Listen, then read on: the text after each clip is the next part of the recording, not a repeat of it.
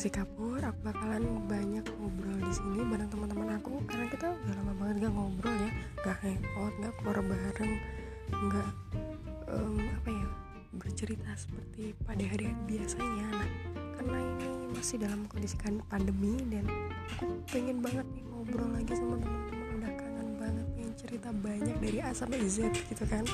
Jadi ditungguin aja aku bakal ngobrol lagi sama teman-teman aku atau sama orang-orang yang menurut aku asik banget diajak bercerita gitu. Ditungguin ya assalamualaikum